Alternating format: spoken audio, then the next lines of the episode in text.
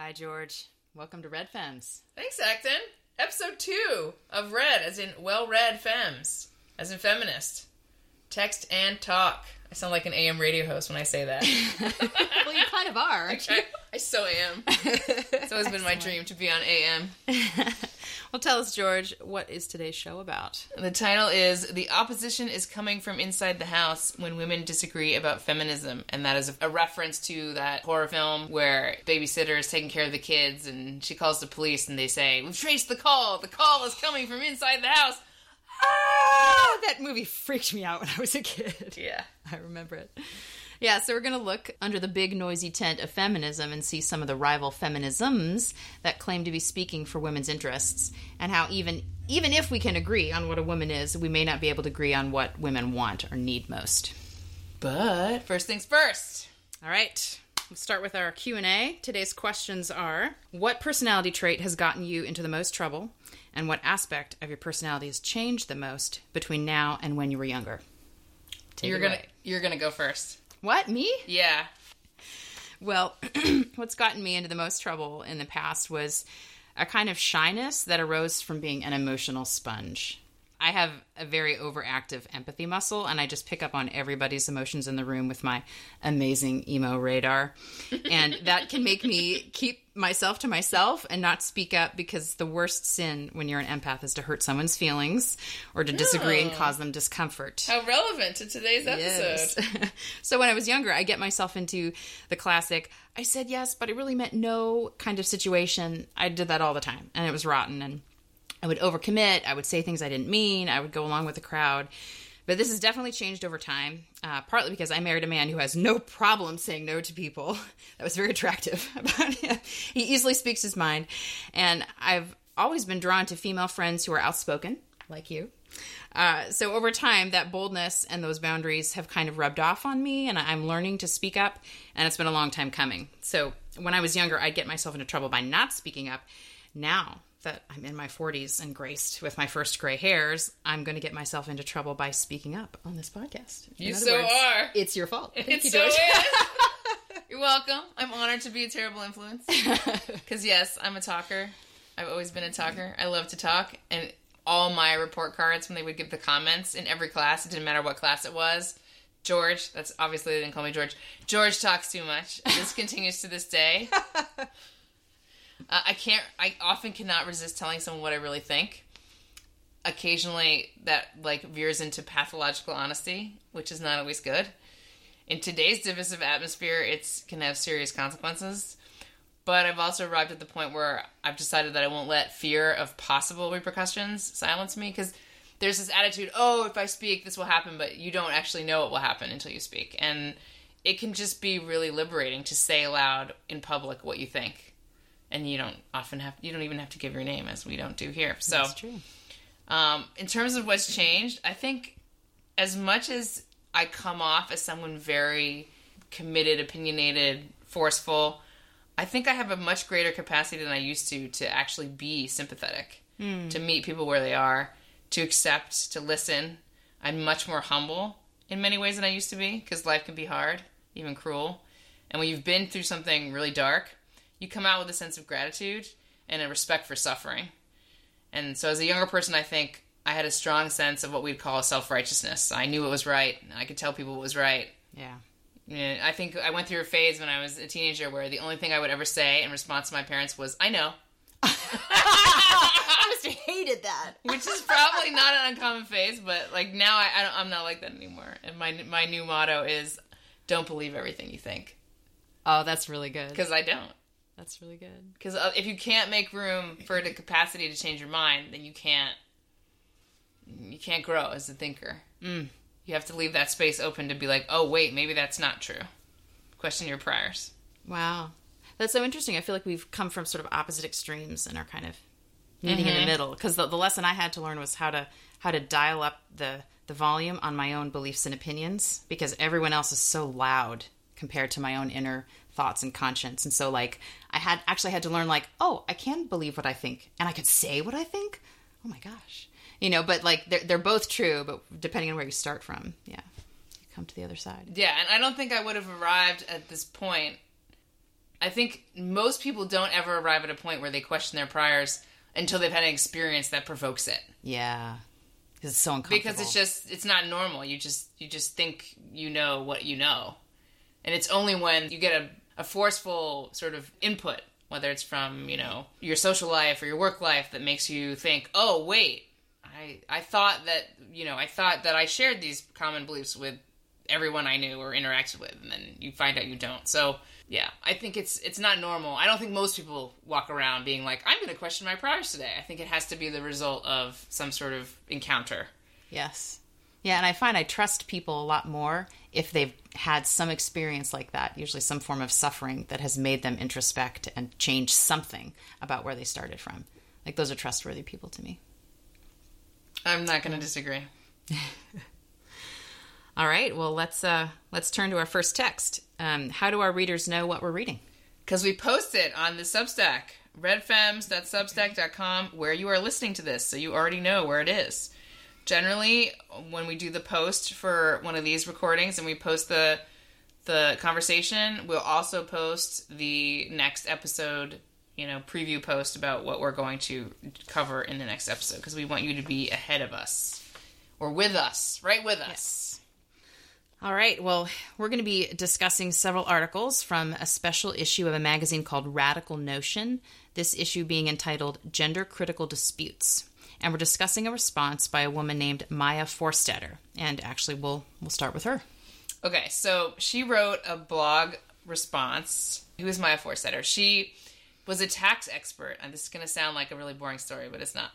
And she was a visiting fellow at the Center for Global Development, CGD. In 2019, her consulting contract with them was not renewed after she published a series of social media messages describing transgender women as men during online discourse regarding potential reforms to the Gender Recognition Act. So if you don't if you're not familiar with all this with the entire issue of transgenderism in the British context is a crash course. So the Gender Recognition Act is an English law that allows people, mostly men, let's be clear, to legally change their sex when they have satisfied certain conditions. And I'm not going to go into what those conditions are, but it's basically it's a law that allows for a legal fiction to take place. So Forstater challenged the non-renewal of her contract at the Central London Employment Tribunal. The Center for Global Development is based in London and Washington D.C. So Forstater could do that. She could take this up in an English, essentially an English court. Uh, in December 2019, a hearing was held to establish whether her beliefs qualified as protected under uh, UK law in this time. In this this this time, the Equality Act of 20 of 2010. All English laws are just like named like normal. They're so straightforward. It's like what the law is, year it was passed. Equality Act 2010. Mm-hmm. The judge in that case ruled that Forstater's views were not protected, saying that her gender critical views were incompatible with human dignity and fundamental rights of others, and, and this was the quote that made the rounds, not worthy of respect in a democratic society. So that didn't go well. Wow. So she appealed the judgment, and this was heard by the Employment Appeal Tribunal in April of 2021. When the decision was issued that June, it reversed the original judgment, thus stating that gender critical views are protected beliefs. It's worth noting that the tribunal clarified that this finding does not mean that people with gender critical beliefs can express them in a way that discriminates against trans people. And if you followed this the details of Forstater's case, she wasn't saying that she wasn't going to respect people's pronouns in the office. There was this was completely this is just her acting on her personal beliefs in her personal life. The issue was does she have this right to to make this speech in a non-work context? And in March of last year, a full merits hearing on Forstater's claim that she lost her employment as a result of these beliefs, the employment tribunal upheld her case, concluding that she had suffered direct discrimination on the basis of her gender critical beliefs. That basically mm. means the, the tribunal says, yes, you fired her because she said this thing. And those are protected beliefs, so you shouldn't have done that. Right. So this, as you might imagine, this entire situation changed her career. Forstater had in the past done some advocacy around gender related issues. She had been a part of a campaign called Let Toys Be Toys, huh. which would, had fought against gendering, to use that word in the non Illich sense, gendering toys for girls, girls and boys' mm-hmm. toys. So she co founded the advocacy group Sex Matters, and serves as its executive director. Sex Matters was founded in February of 2021, and their mission is I'm going to read from their website. We campaign, advocate, and produce resources to promote clarity about sex in public policy, law, and culture. We have a singular mission to reestablish that sex matters in the rules, laws, policies, language, and culture. So she's a well known player in the gender critical movement and while she's not named in the special issue, it's more than appropriate for her to respond. She she knows all these people who they do talk about. So I think we should start there because her response is shorter, and I think it'll help us make clear to our audience where the dividing lines in this debate are. Because the longer pieces are long. We'll get our toe wet first before we go deep down. Sounds good. Do you want to read some quotes? Yeah. All right, quote number one. The criticisms of Kellie-Jay Keen, Kathleen Stock, Helen Joyce, and Mary Harrington are long, personal, wrong, and tedious. I just don't recognize much of what they're describing, and it would take me far too long to explain why. The articles vacillate incoherently between we are not the same movement and we are mobilizing as a collective. She also says, I think the reason the authors end up making long winded and unsatisfactory arguments is because they start out from an idea about the world that is fundamentally wrong. Mm-hmm. So, not mincing words there. Yes. and she quotes the first line of the editorial statement that starts off the entire issue of Radical Notion. This this this special issue. Patriarchy is not universal and it is not inevitable. It was developed by people through historical processes for the material purpose of controlling and appropriating women's bodies and labor.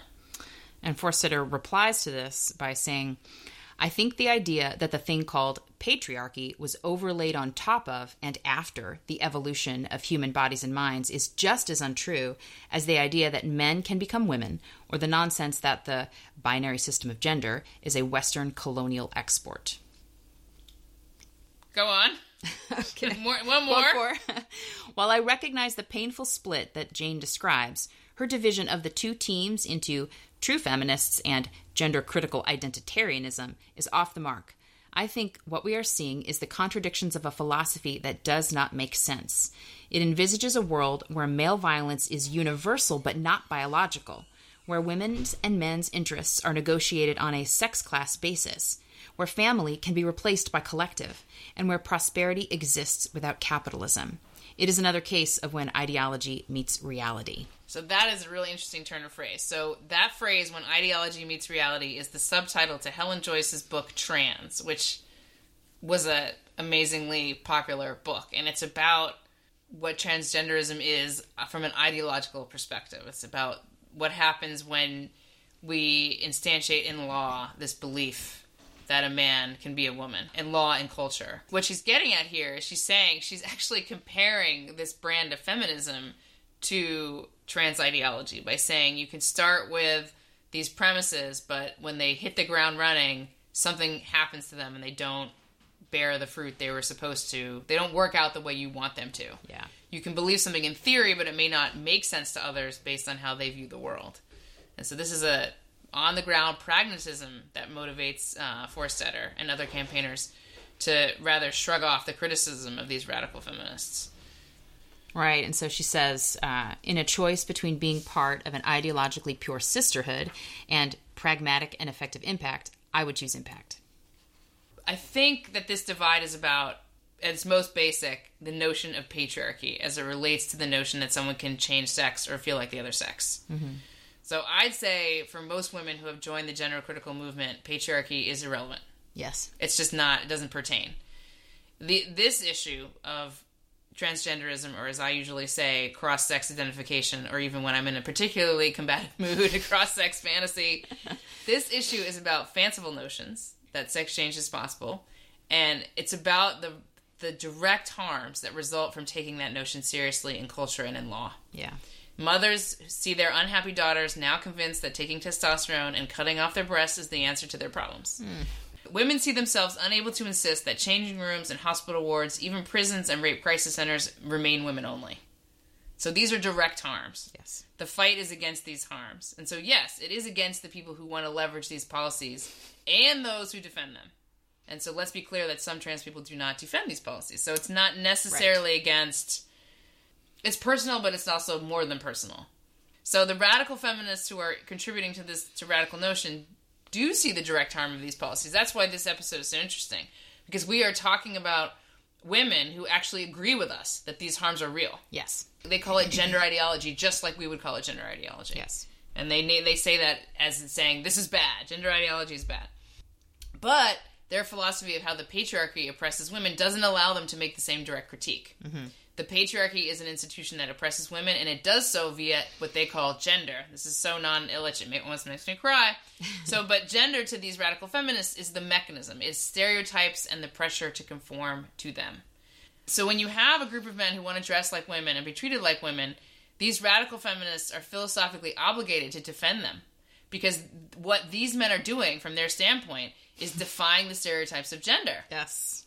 And that activity has to be defended because to say a man that a man has to quote look like a man is just to repeat the same evil that the patriarchy commits against mm-hmm. women, right? It tells them, you know, it tells women you have to look like X or be like Y because you're a woman. It's this trap, right? And in a mm-hmm. broader sense, as a movement of the left, which these feminists consider their movement to be solely of the left, feminism cannot be seen to be judging or marginalizing, as they would say, a minority group. the feminists of radical notion thus have to walk a very fine line between accepting transgender people and lobbying for clarity about sex and law. They want the law to reject the possibility of sex change, but they want a society where trans people are accepted. And so they see the anti feminist turfs, that would be us, mm-hmm. as acting on animus and attacking transgender people. And I don't know if you followed this whole thing that just happened with Michael Knowles. He- Daily he- Wire, right? yeah, and Okay. he gave this speech about how transgender ha- has to be eliminated from, you know, society completely, and of course that was taken as I mean, because if you the argument goes, All the and it- genocide stuff. well, but also like if you had said that about anything else, like in the classic example they go to, and we have to do something about this later in some podcast in some episode, but like they always go for the Jews, and I can say this because I'm Jewish. They always Mm. said if you said that about Judaism, you know, all hell would have broken loose, right? Because you know, imagine somebody saying we have to eliminate Jewishness. Oh, gosh. From, right? Okay. But of course, Okay. you know that's assuming that all these things are equivalent. right. And that's another discussion. But anyway, yeah, it's not. It's it's easy to argue that his statement comes from animus because it's Yes. an it's an animus adjacent or an Yeah. animus fully involved statement. I, I'm not gonna defend. I'm not gonna defend Michael Knowles. Yeah, don't. But um, so but this is the main critique that these radical feminists level against Kellie-Jay Keen, who calls herself a femalist because she. She, feminists were saying you're not feminist, and she's like, "Okay, I'm not feminist. I'm femalist." And she puts it on t-shirts. It's great. So we believe in reading. We don't want to close our minds to what other people say. We're taking the time to read all these articles. So it's important to confront this. You know, that's I want to read these articles. You know, Forstater's like it would take me too long to explain why. We are going to try to explain why. Excellent. Yeah, and and I think that Maya is right that the core disagreement within feminism is a f- philosophical one, and there are there are two sentences in her article that perfectly capture the need for philosophical coherence. So I'm going to read those too. She says, "I want to defend the word and the concept of woman, not just female." And she also says, language is an evolved, hardwired risk appraisal protocol. So too is the ability to see things, say what we see, and recognize patterns. So both of those quotes demonstrate this threefold pattern of how people do sense making and engage with the world. The world is intelligible and patterned. We can recognize those patterns, and those patterns form concepts in our heads, and then we can use language to express those concepts, to say what we think and to say what we see. And there's this this ancient and medieval conception called uh, the semiotic triangle. It's in Aristotle, it's in Augustine, it's in Aquinas, and many other places. And the semiotic triangle is the relationship between the thoughts in my head, the words coming out of my mouth, and the world that those words and thoughts map onto. So the three points of the triangle, you know, you can call them different names. It could be concept, word, and world, or put another way, subject, sign, and object or ideas, language, and reality. And so, anytime you have a breakdown in this dynamic process and kind of feedback cycle between subjects, words, and objects, you're going to end up in crazy town of one kind or another. And part of the disagreement within feminism and also between feminists and trans activists and those who oppose them is that you've got some people who've just lost touch with physical reality. They think that all we have is the thoughts in our heads and the words that we use to talk about them. And there is no sense in which reality can just object to you. Rather, you just impose your thoughts and words on the world and you shape it to your ends. And you can tell that folks on that side can easily fall in love with technology and use it to remake the world and the human body to be how they want it to be. Because in this view, biology doesn't speak to us, bodies don't speak, they're just stuff that we can manipulate. In this view, what's really real are our abstract ideologies and our words that have power. So all we have are the stories we tell ourselves and the stories we impose on other people. So I would say that the patriarchy is one of those stories, and and so is the story I'm a woman trapped in a man's body. You know, th- these are stories that are not tethered to the ground of reality. But then you've got this this other side that claims to give us, you know, just the bare facts with with no interpretive meaning attached, as if we could somehow bypass our own inherent subjectivity, as if our minds weren't framing the world based on our cultural assumptions all the time, which is something we all do, and there's no escaping it. You know, and, and these are the look between your legs, stupid people who think that you can just directly map a word onto a thing without your subjective and enculturated self being involved in the process. And it's it's this assumption that the world is obvious and all we need to do is just call things what they are. So someone like Matt Walsh is going to fit in that category, you know, or the Daily Wire in general, right? Like they just assume this obviousness about everything and and perhaps others who are really focused on science and want there to be just they want everything to be really objective and crisp and clear cut, you know. So I have more sympathy for this approach, but it's still a problem if it's by itself. It's not enough. So I think both of these approaches are inadequate because they leave out a portion of the triangle. And it's part of what I like about Maya Forstater is that she wants to keep all three of these aspects together. So to quote her again, she says, I want to defend the word and the concept of woman, not just female. So she's insisting on keeping the word woman uh, the cultural concept of womanhood, aka gender, and the material reality of woman as female knit together flexibly. Not not in a really rigid way, but just all three pieces they have to be talking to one another. You can't cut anything out. And so the feminists writing in the radical notion are irritated with Maya and Kellie-Jay Keen for insisting on keeping the language of woman instead of yielding that word to men in dresses, because these feminists downplay the importance of words. They're also irritated with Maya and Kellie-Jay for wanting to maintain a concept of woman that's rooted in the biological realities of pregnancy, childbirth, and evolution, because these things highlight women's inherent vulnerability that has nothing to do with some mystical patriarchy of psychic domination, which one of them uses that phrase, psychic domination mm. by men. It's not about that, it's about sexed bodies. And these feminists are also irritated with Maya and Kellie-Jay for wanting to guard womanhood as a culturally meaningful identity. So they just kind of sneer at them and call them identitarians. But identitarian is not fitting for what these women, including you know Mary Harrington, for what they're doing. It's it's just that some gender critical feminists are really in love with their story of the patriarchy and classes and oppression, these sort of abstract ideas in their heads, and they don't like others pulling them down into the gendered realm of words and the uncomfortable truths about our bodies, because ideas are clean and pretty and perfect, and they're not messy like Mumsnet feminism Mumsnet, is yeah, gritty I, I think rooted. that's where. Uh I think that's where Kellie-Jay uh, became radicalized. Was Mumsnet? Like just seeing, you know, the rubber meet the road, so to speak. There, yeah. Mumsnet feminism means how does this work in the real world? How does this affect my daughters? Yes. Yeah. Yeah, that was it for Mary Harrington too. She was looking on Mumsnet, and what she saw really opened her eyes. Okay, so let's let's let's uh, critique the radical notion feminists uh, using their own words. Let's dig in here. Okay. I'm going to quote first from the editorial statement uh, written by Rose Rickford. Rose Rickford says Gender identity activists claim that feminism must center the needs of male people, and they persuade some women to join them in this crusade. This feminism is not about women's interests, and thus being being a feminist comes becomes an identity quite separate from a commitment to women's liberation from patriarchy.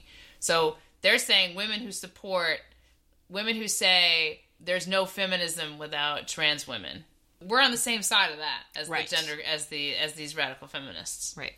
So, well, I'll just read the quote. This is the article she writes after the editorial statement. This is feminism and femalism. Feminists understand that resistance to gender identity ideology is part of a broader feminist politics of women's liberation and that alliances should be made on this basis. There are multiple reasons for opposing gender identity ideology, and not all of them are feminist. Now, that's interesting. Mm-hmm. Some are based on, for example, moral disgust at gender nonconformity and a desire to enforce traditional gender roles for male and female people. These are fundamentally different and oppositional political aims to those of feminists. It therefore makes no sense to create political alliances with people who have these goals. So that's really that's against like all the Matt Walshes and Yep. the you know that they're saying if you want to put women back in the traditional wife box, if you assume women are heterosexual, you're you're not that you're not a feminist. You're just you're you're reacting to for you gender identity is is just a, another version of people not behaving the way they're supposed to. Right. And but there's an irony to to being upset with conservatives, I guess I would say, for for thinking that when the acronym is LGBTQIA plus, like they're coming as a package. They bill themselves as a package, you know. And so, but then, but then there's this sort of these feminists are saying there's there's actually a split here. These are not the same things, and yet a lot of people do lump them all together. And so I'm kind of like, can't you forgive conservatives for thinking that they all belong together? you know, when that's how they're being billed all the time as one big lump. So I'm not defending or against or Right. saying against that. I'm just saying that's you know they can be forgiven for thinking that when that's the that's the billing. I think the, the key passage here is moral disgust at gender nonconformity, and so this there's this very visceral notion in radical feminism that the patriarchy manifests itself by saying women uh, have to conform, and so there's this sort of instinctual reaction to defend people who don't conform. Okay. Um, and and the thing about the what I call the alphabet, get it? Yep. is that there is no such thing as a person who fits all those things. Like, for example, you can't be lesbian and gay. Right. I mean, let alone all the other things. Right. I feel like to the extent that the alphabet term has meaning, it's a shorthand for anyone for which you could feel moral disgust about, Yes. which yes. is really problematic when you think about it. because there are things that are worthy of moral disgust. I think we would all say that. Right. And There are there's some things. Oh yeah, no, I'm always saying on I'm always saying on my blog that like deviance has not gone away. Right. Like there are still behaviors that are deviant. I have this theory that the reason that gay rights has been so successful in this country is because you can still be morally against homosexuality. And I feel like I am not against homosexuality, but you cannot remove that outlet. You cannot in a free society where people are going to have especially religious views that are have not changed, have not shifted on this position. A lot of churches have, but there's you don't gain anything in an open democratic culture for telling people you cannot object. The the the law that they just passed, the federal law uh, guaranteeing that gay marriage is legal in the entire United States, was based on a Utah law. So this comes out of a compromise that the of the Mormons, Mormons. themselves brokered, which was like we are going to live and let live. We're going to have the acknowledgement of civil marriage and we are not going to we are going not going to go out of our way to tell anyone who doesn't agree with this that they're wrong and reprehensible and, and subject to sanction Okay. that's the compromise okay. So that like you can get married, but don't try to make the religious person bake your wedding cake. Let let them. We'll let you be, and you let us be. it basically like what i said before it allows for moral disagreement it allows for there to be disagreement at the heart of the matter the moral heart of the matter like you don't it's saying you don't have a right to someone else's approbation you have a legal right but you don't have a right to, for someone else to agree with you Wow. But that's what this whole uh, Right, discussion so- about is, is about affirmation. Is that they Yes. want the affirmation. But that's why it's so insidious that we link this the transgender issue to the gay rights thing ah. because the premise of the trans activists is no debate. And that's not how we got gay rights. And to say that ah. like and it's just so sad so it's a self defeating approach to try to. well, yeah, and also the fact that to say that you know when when, you're making the claim that transgenderism is there is for in some aspects of there is a heart of it that remains deviant and like sexually deviant, like autogynephiles. Okay, I'm going there, but to say that then to object to that is ju- is the same thing as objecting to hom- as objecting to homosexuality is basically to say that homosexuality is deviant. And didn't we get past that in the sense that ah. aren't this in the great compromise of our nation legally, socially that is not deviant? It's this very fraught problem of putting all these things together because they're not together. Right. And to the extent they're together, it's actually probably worsening our discussion of gay rights because, you know, Yes. a lot of people consider transgenderism to be very homophobic because you can't have same sex attraction if there's no such thing as sex. As sex. Yeah.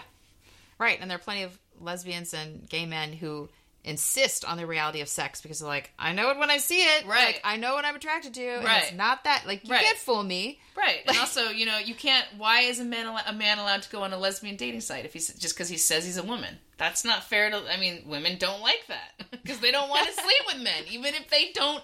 Even if the men say they're women, it doesn't change anything for the women. All right. So, what is femalism? Who is Kellie-Jay Keen? Kelly J. Keene is a women's rights campaigner or activist who has been speaking out against men and women's spaces, the transition, as it's called, of children, uh, and the erasure of women exclusive language, starting with the billboard that got taken down, of course, but it made her, it put her on the map. Uh, she raised these funds to put up a billboard that gave the dictionary definition of women. Like woman, it said, with the phonetics, and then adult human female. She started a YouTube channel. She's been in this, I think, I want to say since 2017, basically. So she's not new. She started monthly events at a place in Hyde Park known as Speaker's Corner. This is in London. At these events, she simply lets women who come, and men if you wait till last, she lets them speak. They can say whatever is on their mind about this issue, and they things that they often can't say anywhere else, whether that's at work or even in their house. She's the leader, but not the focus of these events. And then she started taking these all the events all over England because people were like, "Oh, I can't get to London." And then last summer, she did a tour here in America. She went viral actually before her tour. She came and she went to see um, Will Thomas, the swimmer, the trans-identified swimmer, Lia Ah. Thomas, swim at the NCAA's the championships. I didn't know about that. And she's like shouting, "He's a man!" From the and- stands. Oh yeah, and there's this clip that went so she- naughty. She hasn't. She, I think she'd been like, "She's a man, and he's a man," and then somebody next somebody next to her said, "Are you a biologist?" And she said, "I'm not a vet, but I know what a dog is," and that went viral. that went viral. Okay, um, so she did. So during the American tour, she had a film crew following her, and she's just released a documentary that was filmed during that trip, which is free on YouTube. So she's no Matt Walsh. She's not trying to profit off of it. And as we speak, she's down under in Australia doing another Let Women Speak tour there. She's going. She's going to go all over Australia. She's going to go to New Zealand. So to call her controversial would be to put it mildly. She is loathed. I mean, there is there was this whole effort to try and get her visa revoked in Australia, Whoa. like to not even let her in Because she's such a contaminant. because she's such a she's such a problem. Yeah. So Wow. sh- trans activists loathe her, and obviously all these radical feminists loathe her too because they, even though they ostensibly agree about these dangers posed to women's legal rights by trans activism by its goals, they don't like her approach. They think she's they they think she's wrong in her approach because it's they feel it's personal. Okay, so the the disagreement revolves around this is real. We're going to talk about materialism now. We're really going to get into it. So this quote, we're still in uh, we're still in Rickford's uh, piece here. Femalism is something that any woman can join in with, regardless of what material change she wants to see in the world. This is very different from feminism, which, as we've seen, seeks to change the world in ways that makes women's lives materially better. Femalism has no position on making the lives of women and girls materially better. This is not its aim. So, So, go for it. Yeah, I want to respond to this because um, there's a sneaky keyword hidden in there. Oh, tell me. And it's the word better. Oh, It's really loaded. we were So- gonna go for material. So Rickford is saying that real feminism wants to make the lives of women and girls materially better. But what does better mean? So, better is a synonym for progress. It implies some notion of the good, some goal or endpoint towards which you are moving. And this uh, hidden assumption of the good is also embedded in the phrase women's class interests, which gets thrown around in these articles too. And, you know, but what are you interested in except that which you perceive to be the good? Uh, but the question of what is the good, both for women and for all people, is a deeply philosophical and religious question, which I have yet to see radical feminism clearly answer. They just presume that people agree with them. Um, that really bothered me as I was reading through our articles. Oh, It was like they kept throwing out the word better and you know women's interests, and I'm like, what women's interests? What what interests? I, I don't agree with these interests. Why are you speaking for me? Why do you assume that I agree with with this material betterment that you're talking about? And I, I think that Mary Harrington is probably right that when feminists talk about things being better for women, what they actually mean is that the good is, to quote Harrington, ever more freedom underwritten by technology. So instead of defining the good, which requires positing that people in general and women in particular have a nature which they may or may not fulfill, they substitute the good with freedom itself. And that's the cop out of liberal autonomy. You know, we don't want to be bound by nature, including a gendered nature. So we'll just say that, you know, the freedom to choose whatever the hell you want to be is the good. And it's a way of just wiping the dust of nature off your feet and proceeding apace to whatever future you want. As the writer Nathan Robinson puts it, freedom means that nobody expects you to be anything in particular or care when you're not what they expected. Mm. And this freedom is then synonymized with the good, with better, with women's interests. So while Rickford is trying to make this distinction that feminists care about women's lives being materially better and femalists somehow like they have no opinion on it or maybe they don't even care about women's lives being better, I think it's a false dichotomy between the two because she's begging the question and she's not addressing the fact that women have fundamental disagreements about what the good is because they disagree about whether women even have a nature and what that nature is. So, granted, there's some low hanging fruit on the question. Like, yes, all women can agree that being free from rape and the fear of rape is unquestioningly better and good. But with something like abortion, women deeply disagree about what the good is when it comes to reproduction and freedom and the duties of care. So, that's just something to keep in mind as we go forward. Like, what, what are people assuming better and sex based interests mean? So, I mean, the the thing about it for me is that girls not being encouraged to cut their breasts off or keeping a hospital word single sex. How is that not material? yeah, that's That seems very concrete. super material to me. Yeah. Like it is not philosophical to say I want this space to be for women only. That is really material. Like a material interest in that sense me like this movement is about being gender critical is about saying I these things have real material harms and I want them to not Yeah. be there. Like concrete embodied Concrete harms. embodied harms. Yep. So that so material interest there I think is uh Mm-hmm. they, and they must mean it in the sort of like Like materialist the Marxist, way. way. Yeah, I think so too. But that's the thing, though, because ultimately this falls down on the fact that most women are reconciled, for better or worse, to capitalism. Yep. And, so they don't see the solution to men coming into their locker room as fixing capitalism. No. They see it as, It's very different. it's, they don't see it in that, in that vein. Um, okay, what what else can we say? Um, okay, let's get deep into um, femalism here. Femalism. This is still Rose Rickford.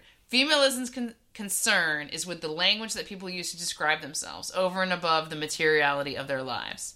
For femalists, having men use the term woman to describe themselves is, in and of itself, an existential threat. This is not the feminist critique because feminism is clear that the word woman does not affect whether someone is the woman, is a woman.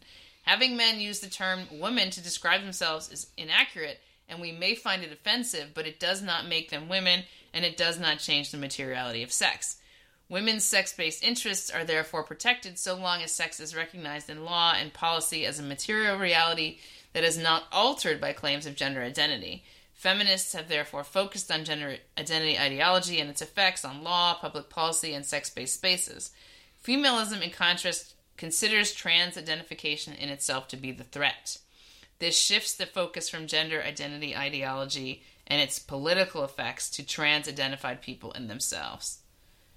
So that's the criticism we have to take seriously because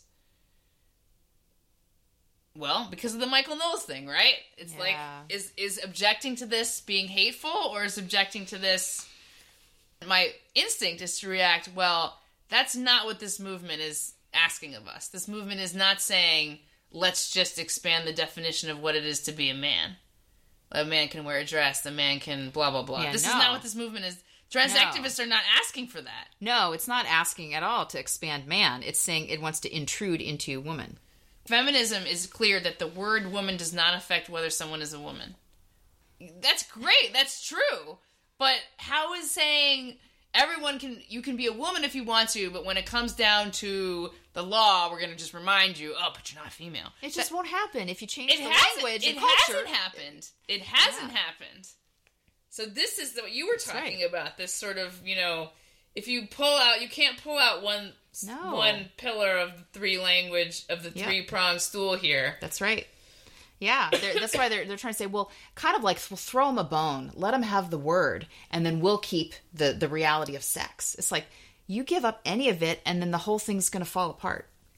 You know, so I feel like there is a sense that it is existential, not necessarily because language itself is existential, but because language is embedded in this semiotic triangle and they all in conversation with one another. And you rip one piece out, and then that feedback cycle of how do we make contact with reality? How do we conform to what's real?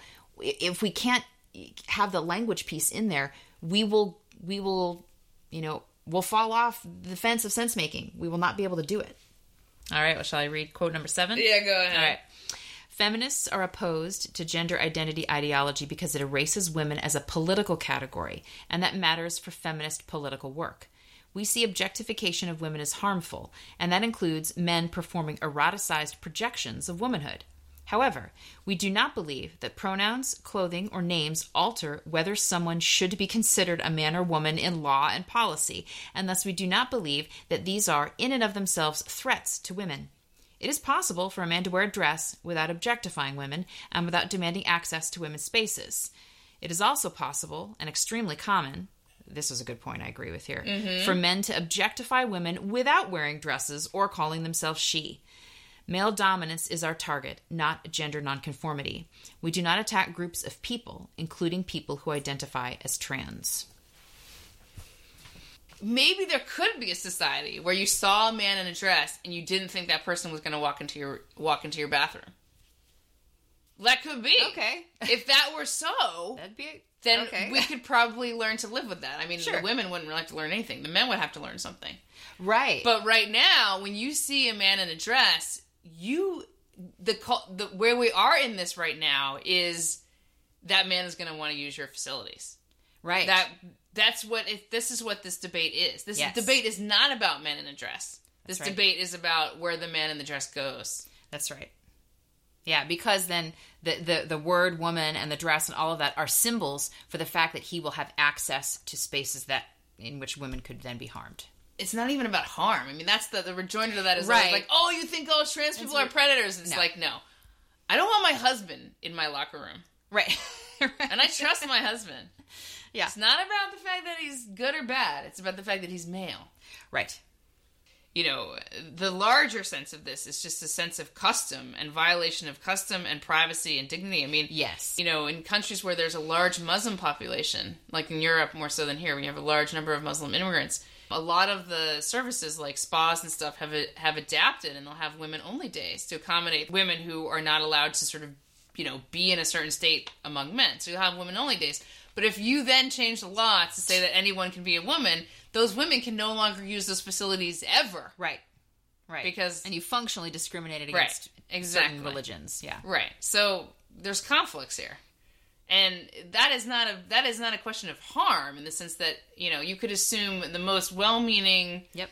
you could assume that nobody was a predator had any bad intentions, but it's it's it's still for the perspective of like I'm not allowed to be in a state of undress with male people, it's still an overturning of custom that then, you know, has that that fallout. And it's about the reality of the fact that, you know, these customs aren't arbitrary That's these right. customs when you a woman a woman when a woman sees when a woman is naked and sees a man that's not the same as being when a woman is naked and sees another woman and you can't think right. yourself out of that No. it's not arbitrary these things like you're saying they go back to your body.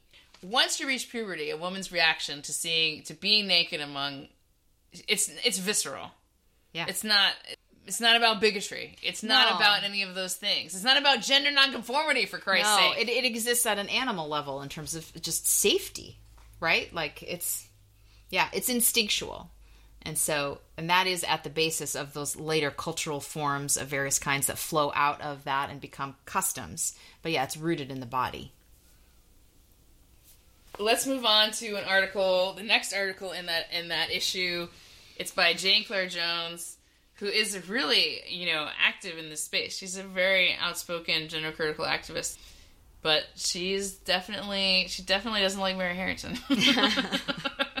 Her loss. Yeah, right? So this is uh, her article Feminism is not identity politics. Transactivism, gender critical populism, and the culture war. She says, looking at the discursive battlefield now from the edge, what I see is anti feminism coming from all directions. On one side, of course, we have the newfangled techno patriarchs with their veneration of patriarchal gender projection, projections and obtuse erasure of the material reality of sex based exploitation.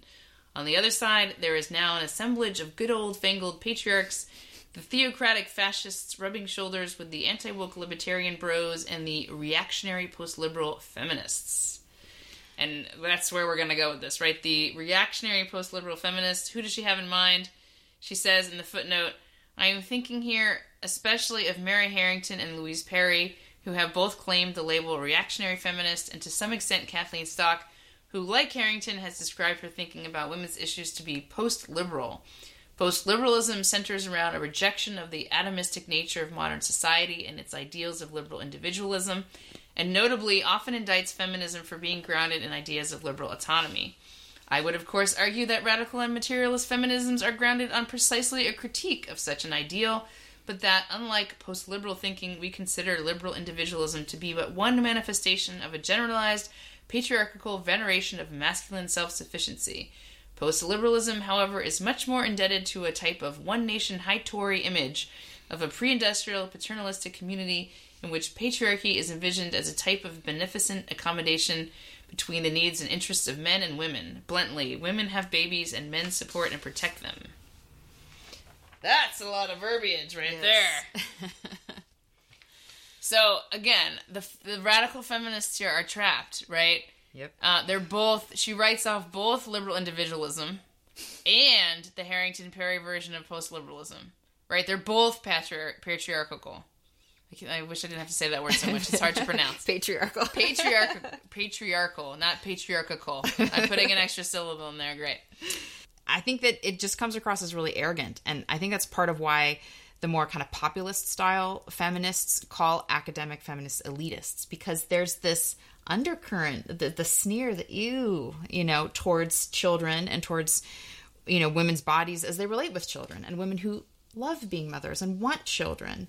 You know, they're, they're portrayed as this as this sellout, as this, oh, is, is that all you're gonna do?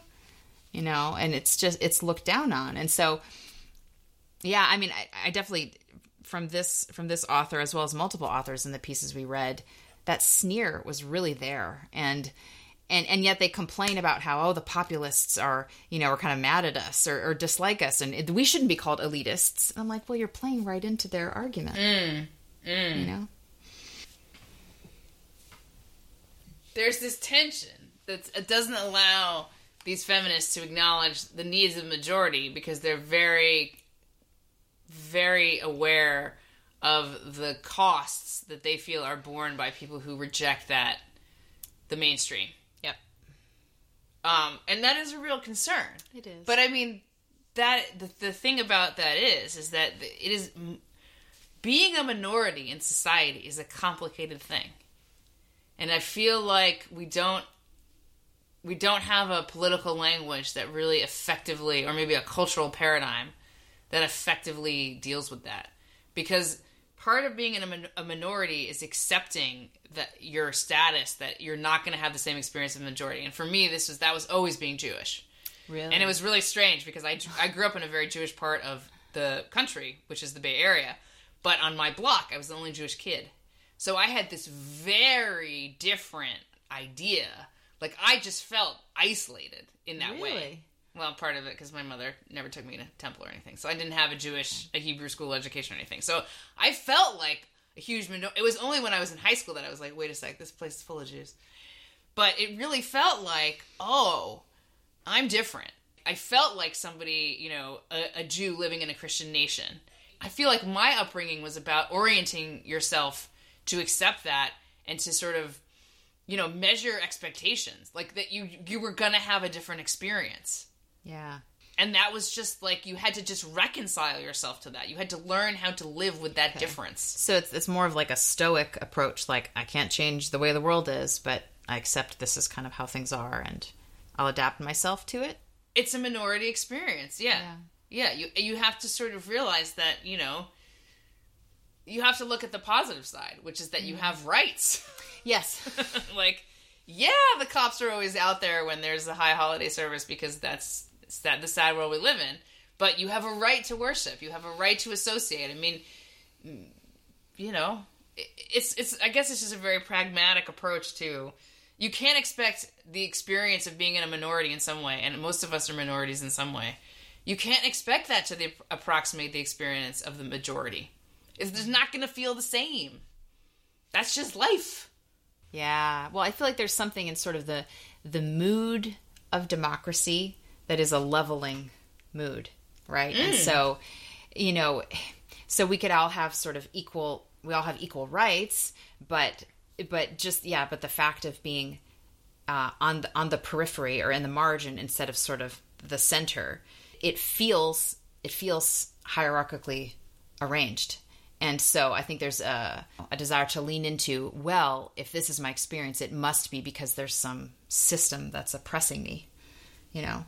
Um, and it's kind of like concretizing what, what is just sort of a, an inevitability of there being a norm and an exception. That's just, that's a feature of reality is that distribution yeah, they have various distributions of things, and that all that happens all throughout nature. And we're also part of nature, and so it also happens just with people, and it's really uncomfortable. And we're committed to democracy, and yet there are always going to be these inequalities and differences of, of frequency, you know, of, of the, bell curve and, and of numbers. You know, there's going to be the tails who don't who don't match with everybody, and it is it's hard to know how to deal with that. The only way that I know how to deal with that is through uh, the religious approach of like well that's what that's what the spirit of charity and love is for it's that the center loves the margin and Ooh. cares for it i mean literally like this it's in the old testament that idea of like okay you harvest from your fields but you leave the edges right right for the gleaners, Yeah, right? yeah. Like it's that idea of like you show awareness to the foreigner and the stranger in your midst. You know, you take care of the orphan and the widow. Like you be aware of the people who do not fit the system and the norm, and you make provision for them out of out of love because I'm the God who tells you to do that, and I saved you. And I know how that's how you could ideally approach that from a religious perspective, but from a purely like secular policy perspective or something, I I don't I don't know how you deal with that except religiously.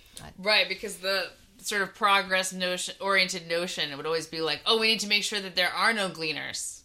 It's right. We should be able to get rid, Rid of of, the the exception. yeah, right. yeah, right. right. If we had the perfect society, there would be There- no more margin. no ex- yes, yes. It's like, and I feel like there's a in this sort of like groundedness of what is reality really like. It's accepting there will always be some kind of margin or periphery, always. You know, and so that means you are always. Well, I would say then you are always called to love. You know, it's not to erase the margin and now everything's like perfect. It's like someone's always going to be there. Something's always going to be there. So it's always your job to be kind. you know, but not to create the perfect system that eradicates the, that it will happen. It's the secular people who actually have the fantastic vision, and it's Yes. the religious people who have the reality based vision. And it's so funny because, right? Isn't that the irony? Is that Yeah, it is. You know, atheists will be like, "Oh, you believe in God, and that's not real." So it's like, it's like, wait a sec, who is the believer in the fantasy, and who is the believer in the reality? Exactly. Gets, That's a great point. it, it gets crossed. so Jones here comes back to, um, you know, reaffirming this line that they have to walk between being gender critical but being trans accepting. She says, People seem to have forgotten that the original gender critical point was that men who wear women's clothes or use women's names or even take she her pronouns are not thereby made female, because being female is a material fact distinct from all the social trappings of woman identity. Women, we said repeatedly, are not an idea one can simply identify with. Women are no more or less than adult female people. And being female is not a thing that can be attacked and not a thing that needs to be defended. It simply is. What needs to be defended is the recognition of female people or women as a class in law, the organization of public services and public policy on the basis of sex, and the right of women to organize and speak politically as a sex class. That is defending women's material class interests, not defending womanhood. And I think you and I both think that this distinction is is like it's valid in a thought world, in a thought experiment world, but it's not valid in this world. Not practically, no, I mean, not at all. being female is not a thing that can be attacked. Being female is totally a thing that can be attacked. Absolutely. Like this defense of reality is not enough. You know? Do you know Colin Wright's Substack, Reality's Last Stand? yes. I mean, Yes. he's a he was a biologist who basically Yeah. kind of got canceled and we're like, you know, or maybe he realized that he didn't want to be a biologist in a world where people are just saying, "Oh, you know, sex is a spectrum, whatever." So he left and he became this. He became, I guess, a journalist who runs this site called Reality's Last Stand. And you know, if we can't defend the reality of sex, then it's we're, we're lost. Clearly, reality is not the issue here. Whose expression is that? Uh, reality is what um, continues to be true, even if you don't believe it. yes.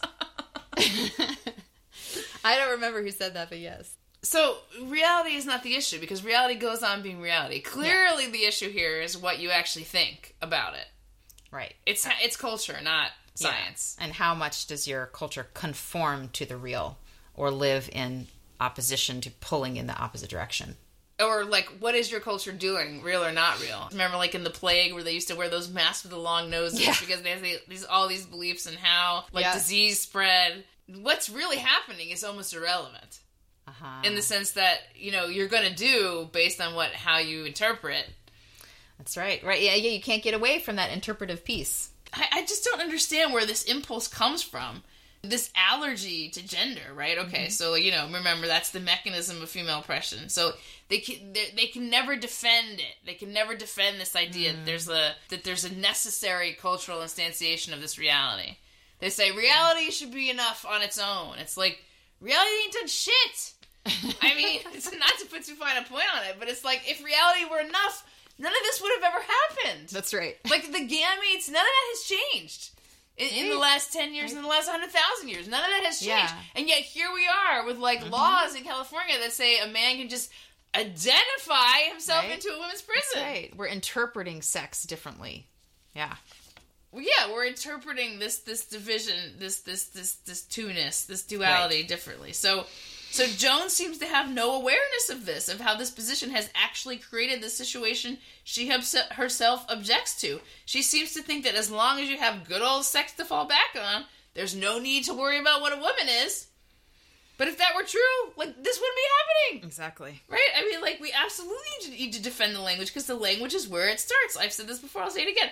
The men who desire to, or pretending to, whichever their motives are, whichever it's, whatever it is, to be women, they don't say, please treat me like a woman, except when, you know, except when sex matters. They're not saying that. They're not, this movement is not about that. Like, I mean, is, are, the feminists, are, these, are the feminists saying that we can, that's where we should go? They're saying that's where we should get to. We're just mm-hmm. saying, I, I don't know how you can do that. I don't know, like, right now the movement says if I say I'm a woman, that means I'm female. And that's the laws we have that are reflecting that. And that's how you get to the point where in California, they hand out condoms in a female prison. To the women? Yeah. Because because there's men in there. And women have been impregnated. Female like fe- prisoners. Yes. by by trans women in prison. By intact males in prison. Yes. Yes. Because that's the law right now in California.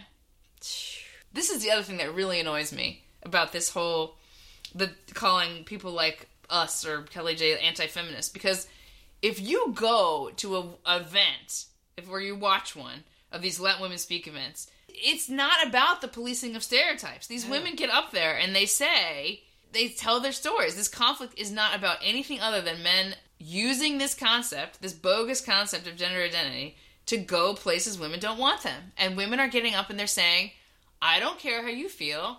I don't want you in my locker room. I want a rape crisis central center to be women only.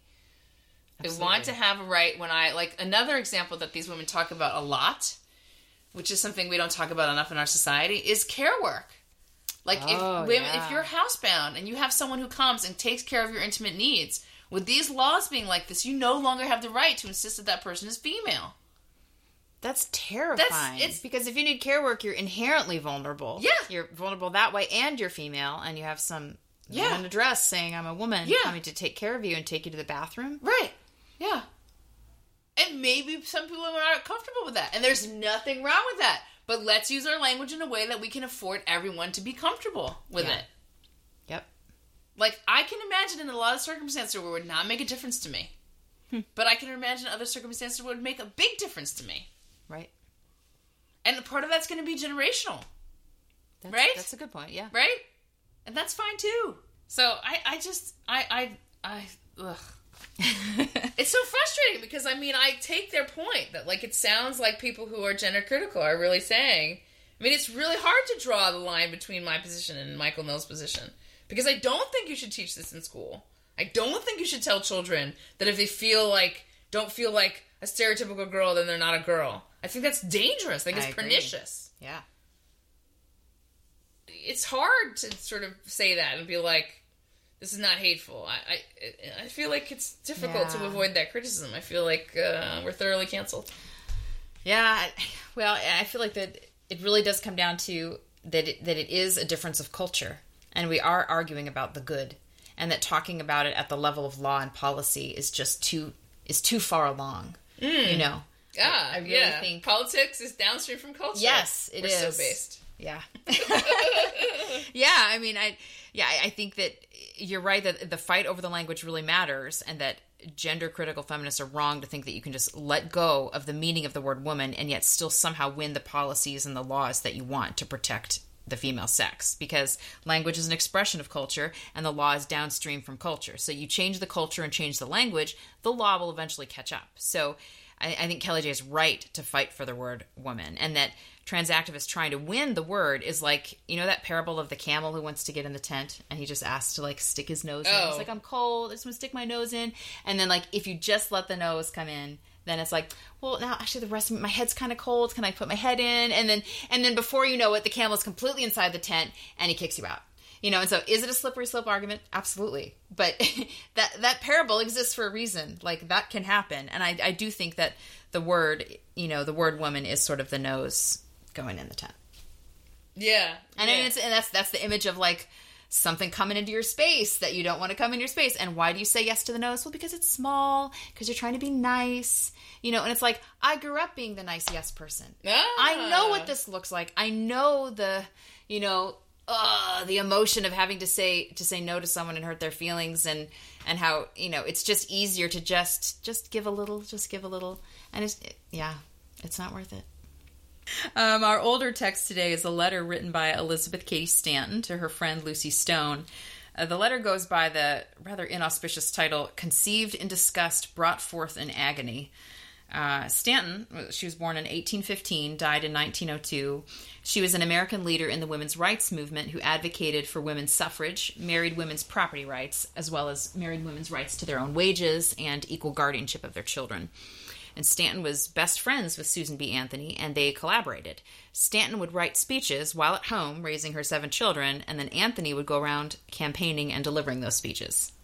Which that was cool, and learning about this, like, oh, they partnered up that way. it's great. So uh, here's a portion of that letter that Stanton wrote. Marriage, as we now have it, is opposed to all God's laws. It is by no means an equal partnership. The silent partner loses everything. On the domestic sign, the existence of a second person is not recognized by even the ordinary abbreviation co. There is the establishment of John Jones. Perhaps his partner supplies all the sense and the senses, but no one knows who she is or whence she came. She is nameless, for a woman has no name. She is Mrs. John or James, Peter or Paul, just as she changes masters. Like a southern slave, she takes the name of her owner. Many people consider this a very small matter, but it is the symbol of the most cursed monopoly on this footstool a monopoly by man of all the rights, the life, the liberty, and happiness of one half of the human family, all womankind. For what man can honestly deny that he has not a secret feeling that where his pleasure and woman's seem to conflict, the woman must be sacrificed? And what is worse, woman herself has come to think so too. And I, I find that a fascinating quote. Um, Stanton is describing the way that men use language to make women the silent partner who has no name. And the woman's name, which is a symbol of her identity, was subsumed into the man's name. So her name and her identity disappears and is silenced for the sake of the man. His identity is prioritized, and she's just along for the ride. And while this is obviously a different set of circumstances from the, the war of the words that we're experiencing today, it does have something in common with it. There are men who identify as women and seek to appropriate and apply the word woman to themselves. And when they do this, they empty the word woman of its true meaning and content. And when women protest this theft and falsehood, they are either silenced as bigots or told, in Stanton's words, many people consider this a very small matter, you know, which is belittling. It's another way of saying, get over it. So while women in Stanton's day lost their names to what she calls the monopoly by man once they married, today some men are trying to use the word woman in a way that ruins it for us. They're attempting to monopolize the language again, just in an inverted direction, but it has the similar effect of female erasure. And as, Stanton wrote, you know, where his pleasure and woman's seem to conflict, the woman must be sacrificed. And what is worse, the woman herself has come to think so too and that's the agreement of the gender critical feminists who are willing to sacrifice the name woman for the pleasure of certain men whom they do not want to judge or offend. You're right. And, and if Stanton thought that it was significant and symbolically meaningful to fight for women being represented by their own names, by their own personal identity, shouldn't we think it's worth it to fight for the word woman itself, since that is our collective identity? And, and when feminists say, you know, don't be an identitarian, I feel like that's akin to saying, like, don't be a prude. You know, it's what people say when they want you to give up something precious, to treat something important as if it were trivial. Mmm. Yeah, no, that's I, I, the "don't be a prude" analogy is very is very important because it is both of those expressions. Uh, "Don't be a prude," "Don't be an identitarian" are saying you're judgy. Mm, yes, they're yeah. both saying you're excluding me. yeah, no, you're don't exclude me. Don't exclude me. Yeah, it's the same thing as don't you know that that predators will use on girls. Don't be shy. Ooh. You know, that's the line that online predators use on teen girls. Don't be shy. That's dark. You know, it's the same. Don't exclude me. Let me in. Let me in. I mean, what is this all about? Men want to come in. I mean, this woman herself has come to think so too. I mean, there is this, uh, and th- this is the irony about this situation is that that's basically that the implication of women going along is the is the constant trope that uh, liberals fling at conservative women, right? They say you're supporting the patriarchy. Yeah. you know, you're upholding the patriarchy. you married, you happily married. Mm. You know, mm. women have raising their own kids. You're upholding the patriarchy, mm. and so who's being accommodationist to the patriarchy? I mean, I feel like letting men openly go around pretending to, you know, indulging their feelings about being women is is inc- incredibly non-feminist in the sense that you know, it, it's just indulging someone's whims at the at a, at a cost to you know not even considering what the costs are. I just don't see how this can be a liberal issue, mm. I, unless we've now decided that liberalism means you know, you are entitled to have all stigma removed because it makes you feel bad. Uh, I'm not a liberal anymore. Going. Yeah, you're not a liberal anymore because but you by see the value that, of stigma. But well, I see the signal. I see that, yeah. like, I mean, we have data that shows you if you finish high school and you don't have a child until you're married, from a social science perspective, we know the outcomes are better. Yeah, yeah. All right. So stigma can be a sign of sort of collective intelligence of society. You know, like, don't go down that path. Right, or you know, if you go down that path, but be aware there are costs, and one of the way we we signal those costs is we look at you funny. Right. I mean, I know, humans are you know animals. We have to that's invent right. these like kind of crude mechanisms, but I mean, people. But that's the thing about this is that this whole movement is working its way through by people being stigmatized in the sense like who stigmatized the people who object. Right. So we are being told there are costs. I mean, what is this whole J.K. Right. Rowling thing? But yeah. a signal saying you speak up, we're going to hurt you. That's right. They're using stigma. They're using Yeah, it. They're they are. using, they know this work. We know that humans tend to want to conform and be a member of the group and don't want to be ostracized. Mm-hmm. So they are sending the signal this but this way there are costs. Yeah. So we Yeah. know that works. So like the the idea that like we want to live in a non-judgmental society, okay, that's that's just kind of bullshit because I mean Well, I think there's a sense in which like judgment and and stigma are an inevitable feature of reality in the way that like sort of the center and the periphery are kind of an inevitable feature. It's just how things are.